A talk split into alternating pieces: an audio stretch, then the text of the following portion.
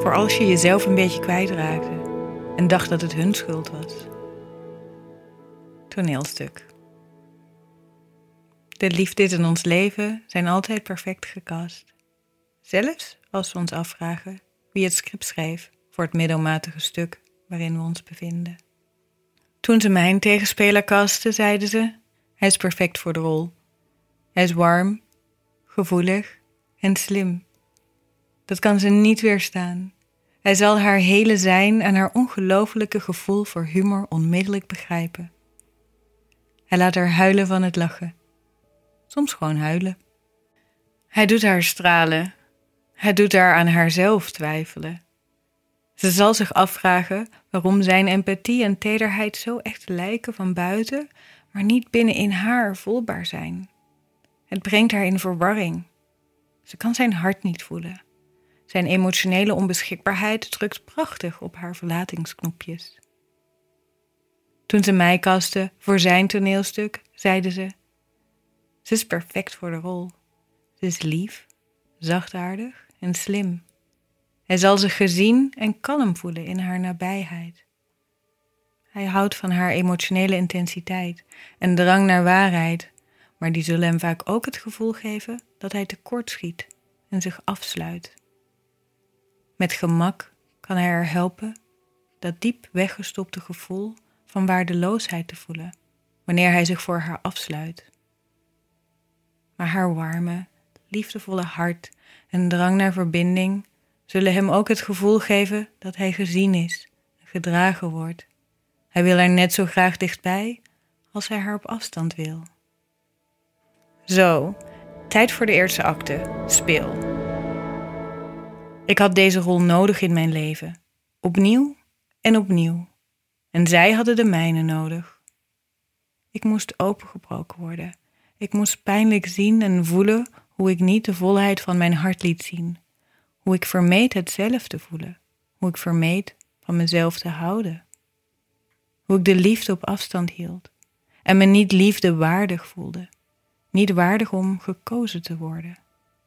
Hoe ik liever oude verhalen gevoelens plakte dan simpelweg te voelen. Hoe ik hen soms de oorzaak van mijn pijn maakte. En altijd wist ik het, vanaf het allereerste moment dat we elkaar ontmoetten. Ik zag het in hun ogen en ik voelde het in mijn buik. Meer dan eens zei ik het hardop en bleef ik aan de rand van het water staan. Maar iets zou me overstag doen gaan, en als ik dan eenmaal met hen in de wijde oceaan was, was ik bang om alleen terug naar de kust te zwemmen. Ze werden mijn reddingsboei. We vergeten dat we heel goed weten hoe we moeten zwemmen. Het duurde lang voordat ik me realiseerde dat ik niet echt van dit stuk genoot en dat ik er niet in hoefde te spelen.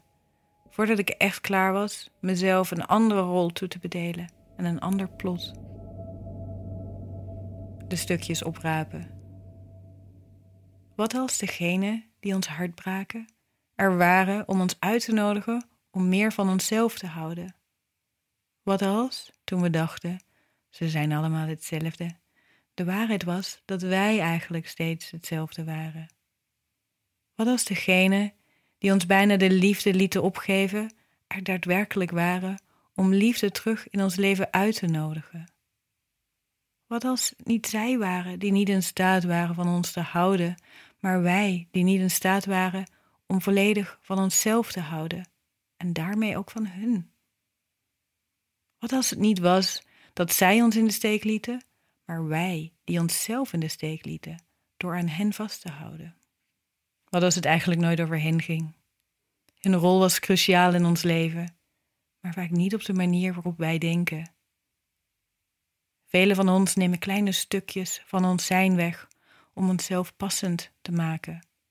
Stukje voor stukje, zo klein dat je niet eens merkt, tot er een compleet gat van kleine stukjes overblijft. Een gat dat we moeten opvullen met onze eigen liefde, maar proberen op te vullen met de liefde van een ander. De stukjes die we weghaalden waren de stukjes waarvan we dachten dat ze niet welkom waren. We denken dat we genoeg van hen moeten hebben om anders te kunnen kiezen, maar we moeten onszelf beu zijn. Vanuit onszelf keer op keer voor dezelfde rol kasten. voor een toneelstuk dat we niet eens echt leuk vinden. Maar we raakten gewoon zo gewend aan onze rol en het vertrouwde script. En wat als, in plaats van stukjes van ons af te nemen, ze ons eigenlijk naar heelheid leiden? Wezen op de verloren stukken, opnieuw en opnieuw, totdat we besloten dat we klaar zijn om ze allemaal terug te plaatsen, de stukjes die we al lang kwijtraakten, lang voordat we ze ontmoeten. Dus, maak ze niet het voorwerp van je pijn. Maak ze ook niet het voorwerp van je genegenheid. Ze waren nooit bedoeld om te blijven. Ze kwamen langs om weer voorbij te gaan, je te laten zien waar het pijn doet. Maar geef ze niet de schuld van je pijn. Op een dag zul je ze allemaal bedanken dat ze je hielpen jezelf weer heel te maken.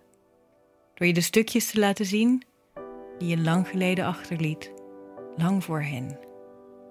Laat je liefde je verzachten en laat je liefde je vrijmaken. Houd zoveel van jezelf dat de enige die je ooit bang bent om te verliezen jezelf bent. Hou van je hele zijn. Hou van je chaos. Hou van je boosheid. Hou van hoe briljant je bent. Hou van de delen die je wilt verstoppen het meest. En hou van de delen waarvan anderen zeiden dat ze te veel waren, nog veel meer. Alleen dan zul je in staat zijn om net zoveel van hun onbeminde stukjes te houden als van de jouwe.